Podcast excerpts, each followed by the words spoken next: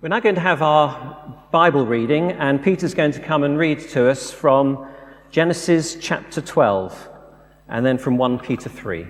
Thank you, Peter.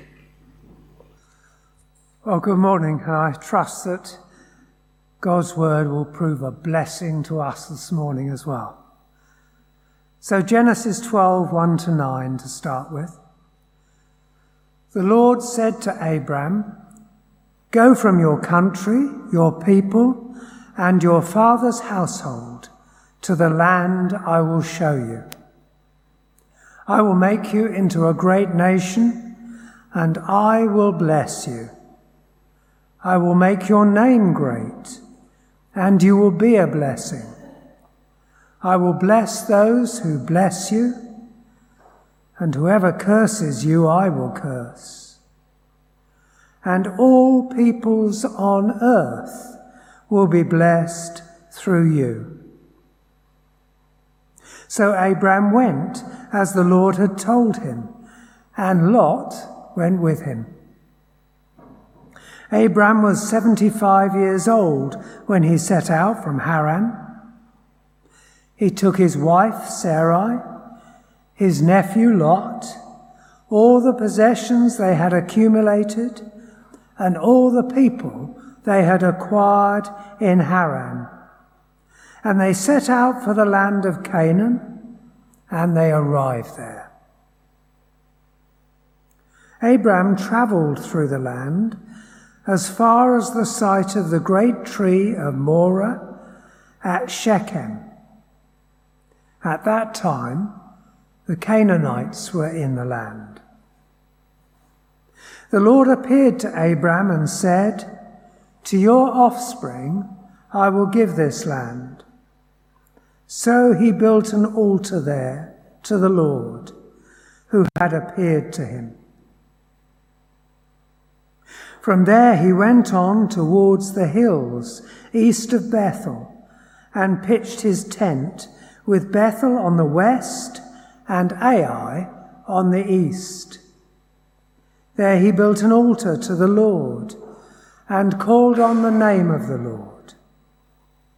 Then Abram set out and continued towards the Negev. And then from 1 Peter 3 and verse 15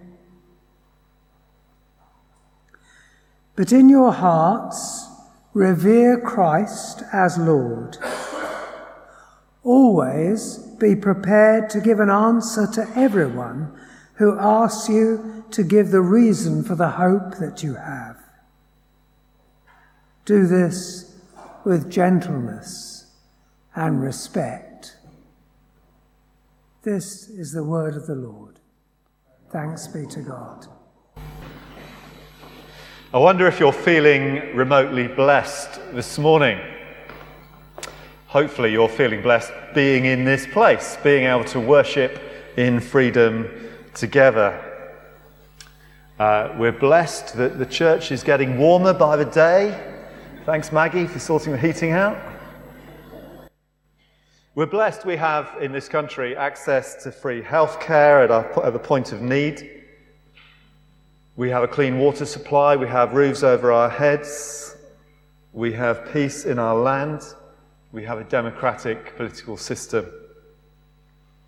I'm sure for uh, each of us as individuals, we can count our own personal blessings. Thank you for those close to us in our families. Thank you for our friends. Thank you for our employment or for activities we're involved in in the wider community. Thank you for groups where we're able to meet with others. Thank you for the freedom we have to travel. Thank you for our health and our fitness. We may not all have all of those things, and inevitably, for each of us, there will be struggles. But we are still in a very privileged place, and we need to count our blessings.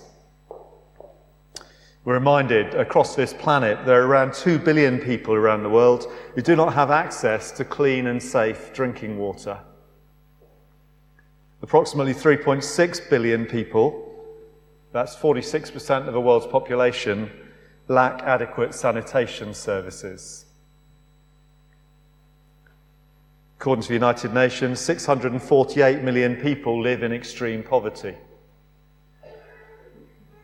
And 2 billion people live in conflict affected areas. This week, once again, we've been faced with the horror of events in Gaza, the volatile political situation in the Middle East. We continue to be aware of what's going on in Ukraine, in parts of Africa.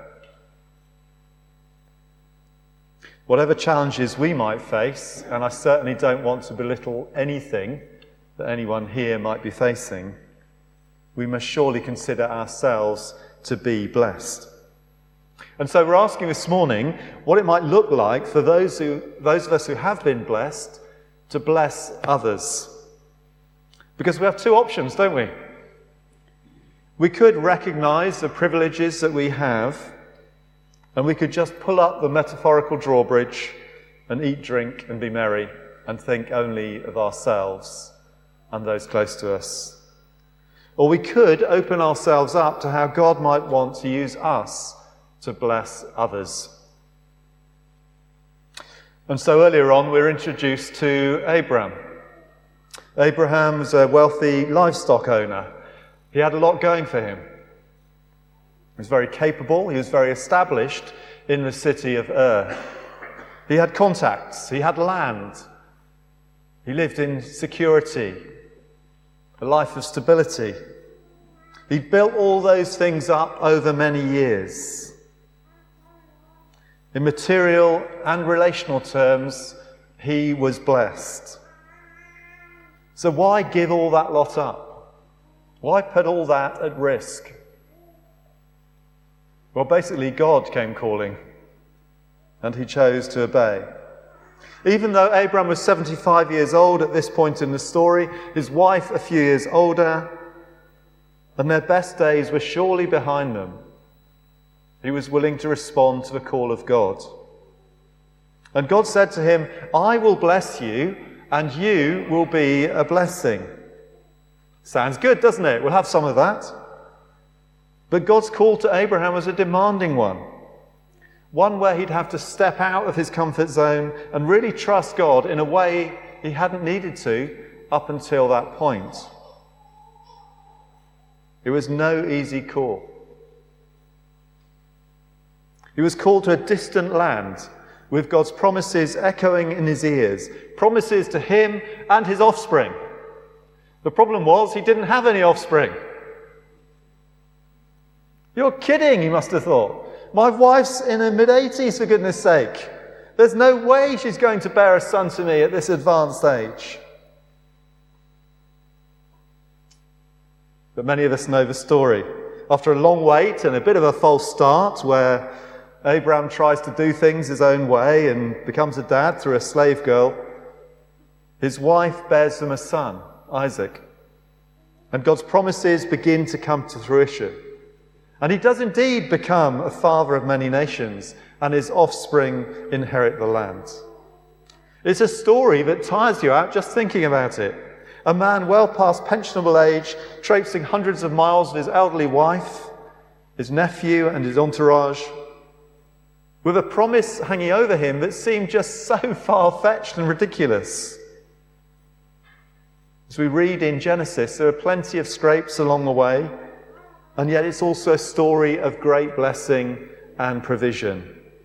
It's a crucial link in the chain in, in the Bible narrative from Adam through to Christ himself.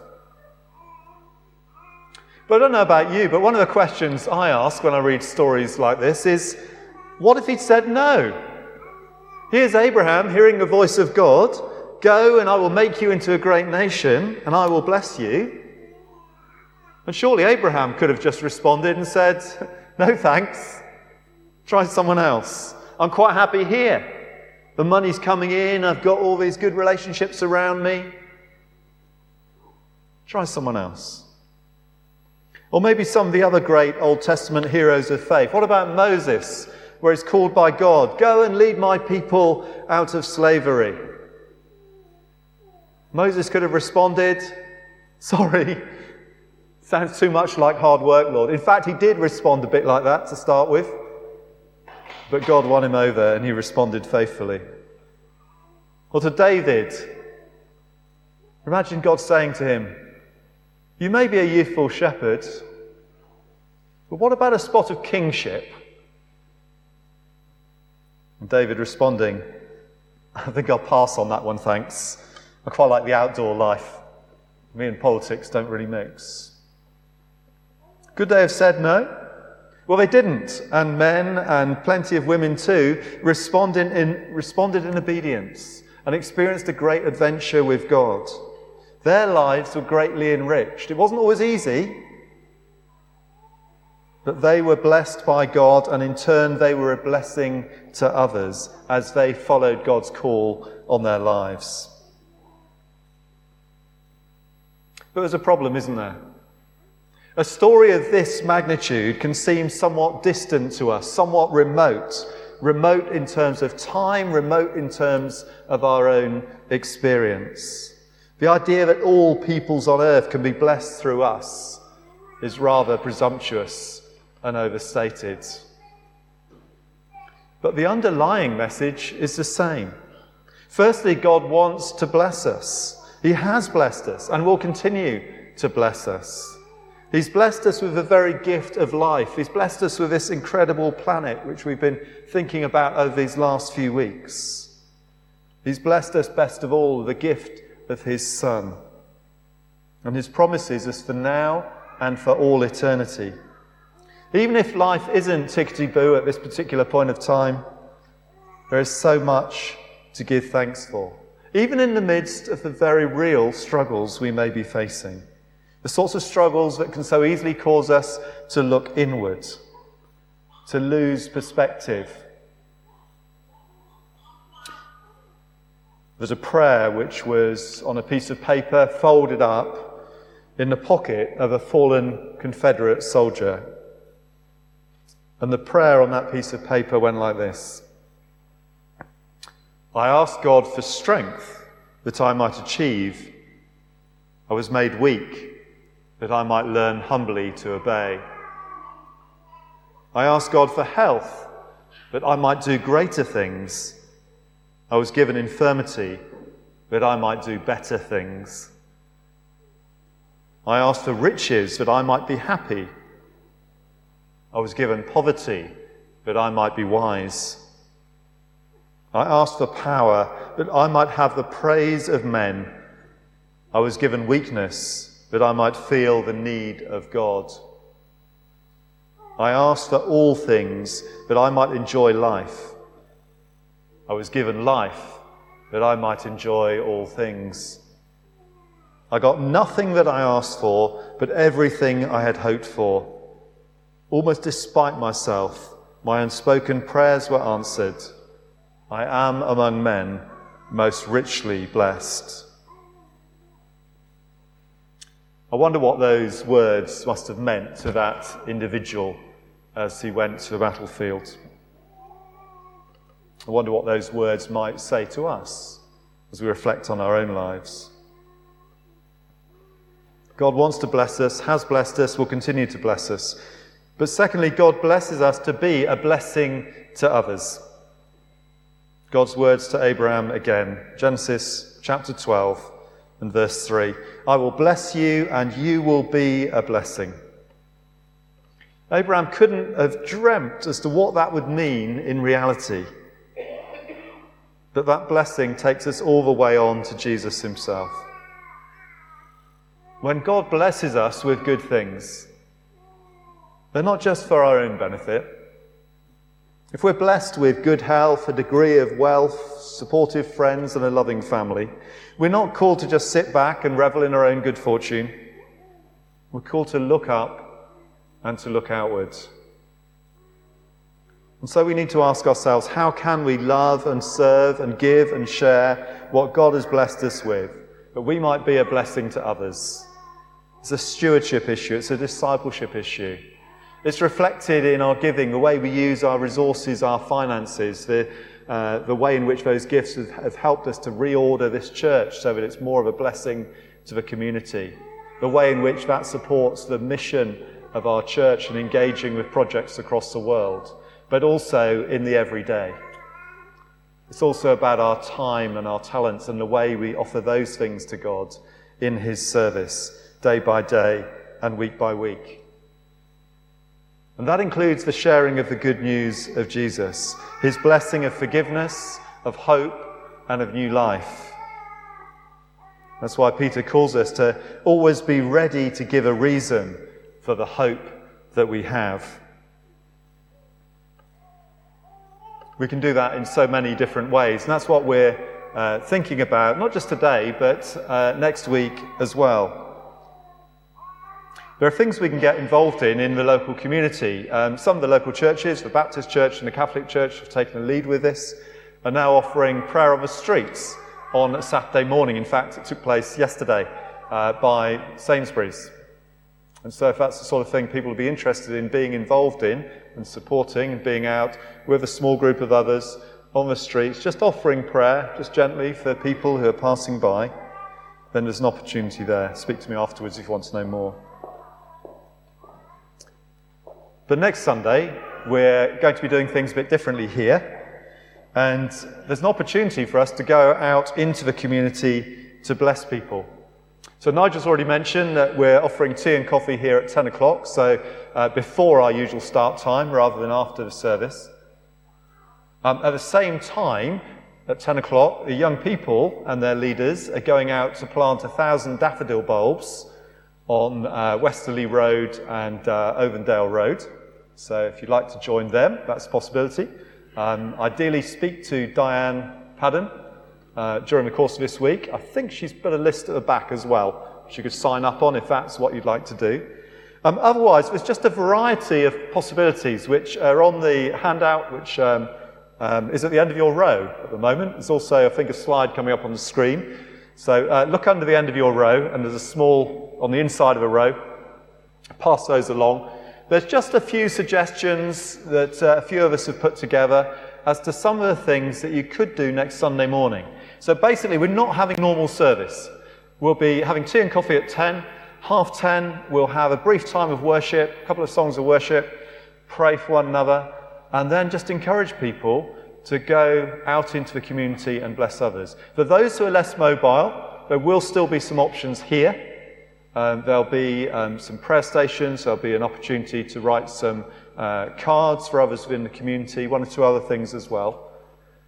But for the, the rest of us, just encouraging you to think about how you might use that time next Sunday morning to be a blessing to others. Um, it's something we're doing regularly on the when is the fifth Sunday. We're doing something different, not having a normal service. So it's part of that um, fifth Sunday series. There may be something that's not on that sheet that you can think of that you could do. There may be someone you've been meaning to pop in and say hello to or visit. You just haven't got round to it because of the sheer busyness of your diary. Why not look to do that next Sunday morning? Simple acts of kindness can be such a blessing and such an encouragement. Next Sunday may be, you know, it's, it's a bit sort of arranged and sorted for you, but hopefully it means that we're in that mindset day by day and week by week of seeking to bless others spontaneously. And we do so with that uh, verse that's written at the bottom of that little handout in mind. Let your light shine before others so that they may see your good works and give, give glory to your Father who is in heaven. So we're not going out so that people think well of us. We're doing things so that others might see something of God and be blessed through us by Him. So let me pray.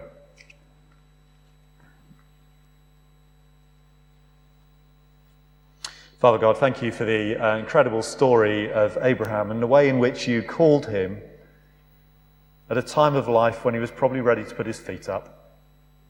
And yet you blessed him you used him, you transformed him, and so many lives were changed for the good. Lord, we may not be Abrahams, but whoever we are, thank you that you want to bless us, and you want us in turn to bless others.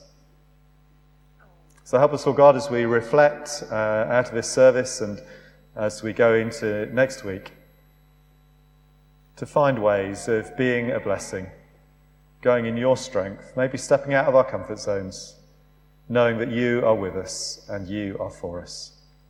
We ask these things in Jesus' precious name. Amen.